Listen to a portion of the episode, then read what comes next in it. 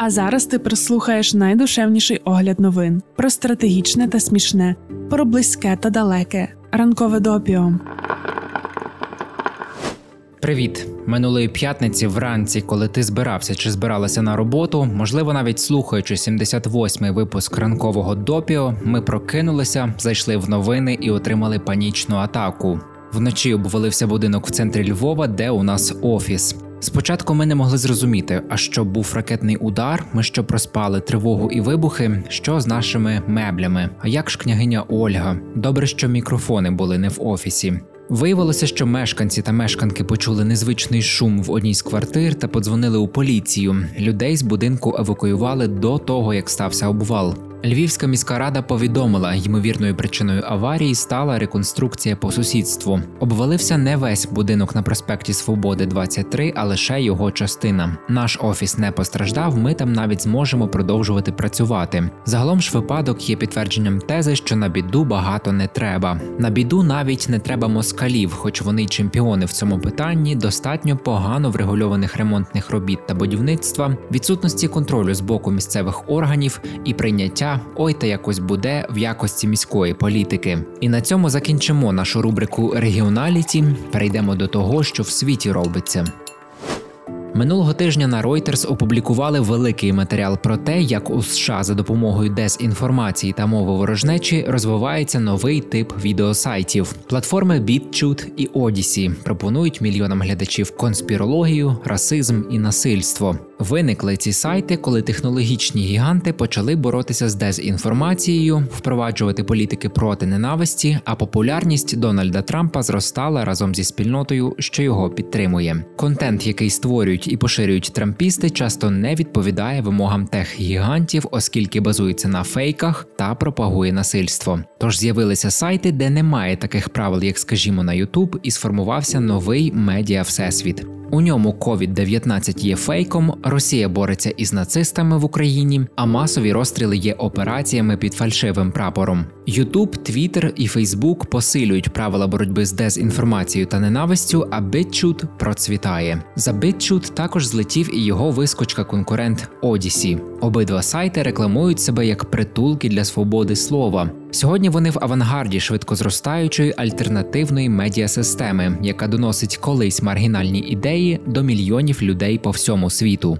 BitChute і Odyssey занурюють глядачів та глядачок у лабіринт дивовижних теорій змови, расистських образ і відвертого насильства. Дослідження цифрової аналітичної фірми SimilarWeb показують, що стрибок зросту аудиторії платформ стався у 2019 році. А тепер це вже віддана спільнота, до якої входять переважно молоді чоловіки. BitChute і Одісі містять сотні відеороликів, натхненних теорією змови QAnon. Нагадаємо тобі, що це таке. Конспірологічна теорія QAnon виникла у 2017 році. Вона базується на неправдивих заявах анонімних осіб або груп, які відомі як Q. Суть повідомлень Q така: кабала сатанинських канібалістів, яка займається сексуальним насильством над дітьми та керує глобальною мережею секс-торгівлі, змовилася проти Дональда Трампа, коли він ще був президентом. QAnonівці стверджують, що до всього цього причетні лідери та лідерки демократичної партії США,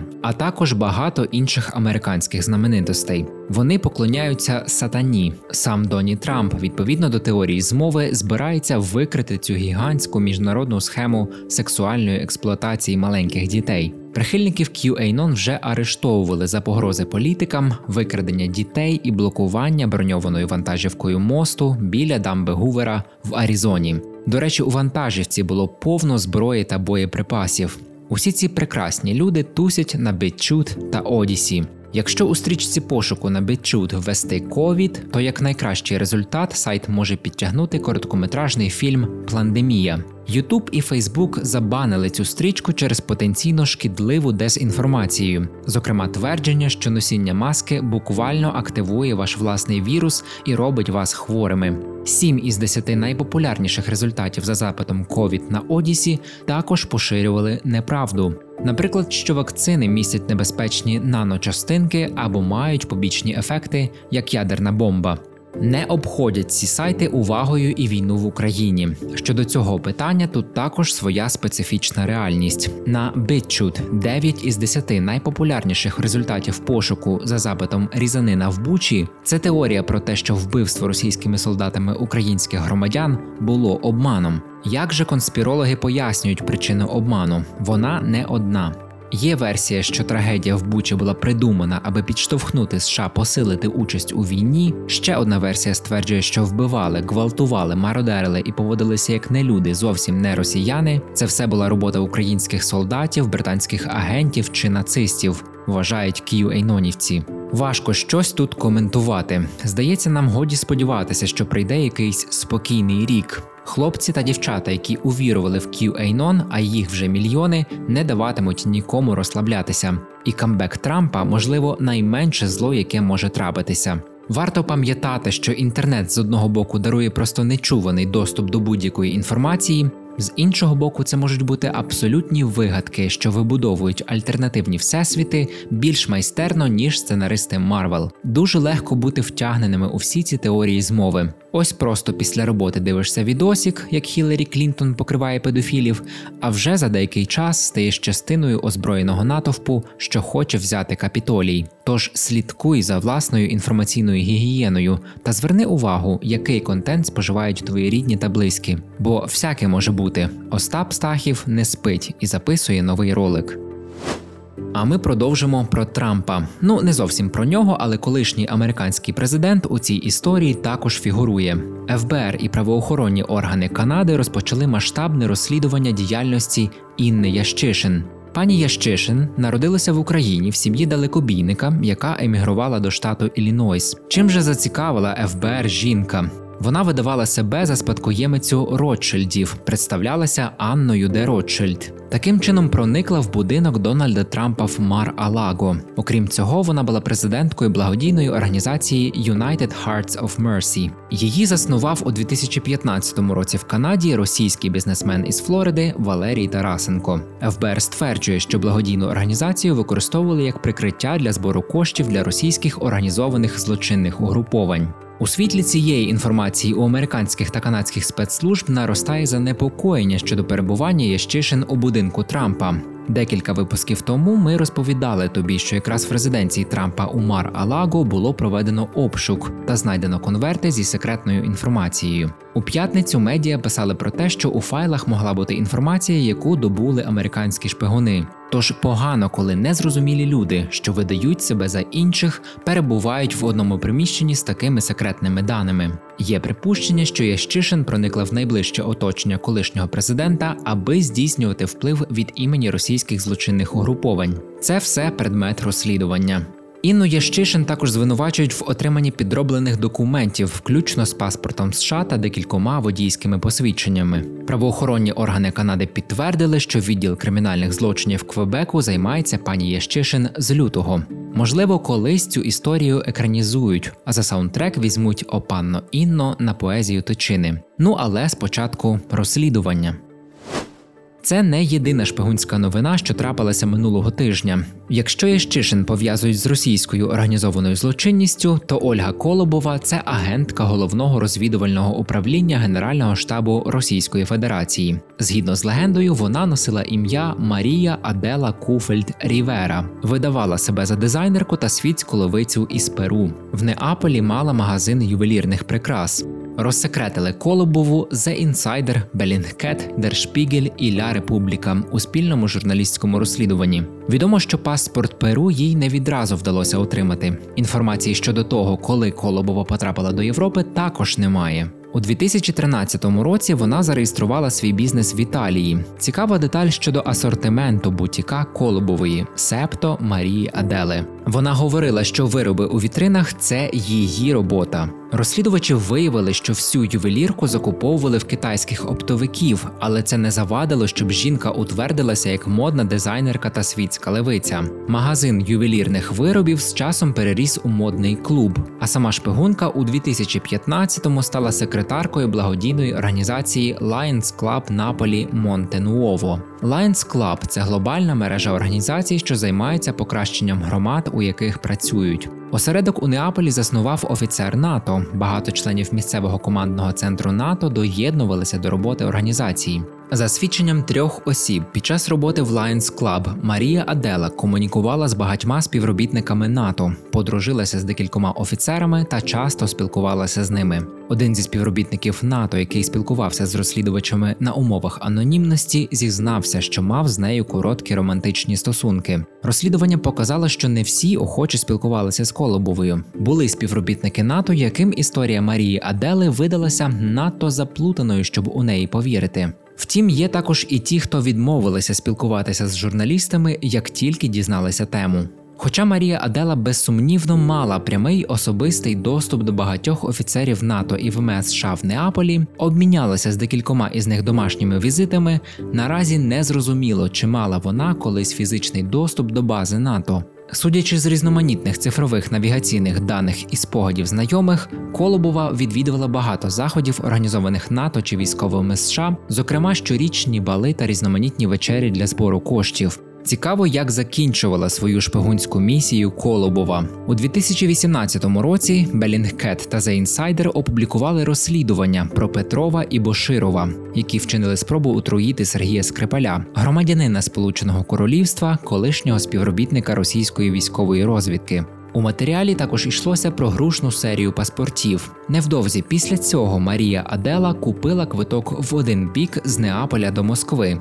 Вона летіла за паспортом, номер якого входив до діапазону грушної серії, що оприлюднили Белінгкет напередодні. Через два місяці після прильоту до Москви Марія Адела зробила пост на Фейсбук, в якому написала, що мала рак і що її волосся знову відросло після хіміотерапії. І поки вигадана Марія Адела лікувала онкологію, Ольга Колобова купила дорогий автомобіль Ауді та планувала переїзд до дорогої квартири в елітному районі Москви. Якщо ми вже сьогодні принесли аж дві шпигунські історії, то й рекомендацію зробимо відповідно: документальний серіал Spycraft на Netflix. Кожен епізод розбирає якийсь один з методів шпіонажу. Там і про кібершпіонаж, і про медову пастку, і про вбивства. Згадують про отруєння Ющенка, розповідають, як агенти КГБ вбили Степана Бандеру та Лева Ребета. До речі, ти теж порекомендуй нам щось шпигунське у коментарях. Книги, фільми, серіали будемо дуже вдячні. Ми таке любимо.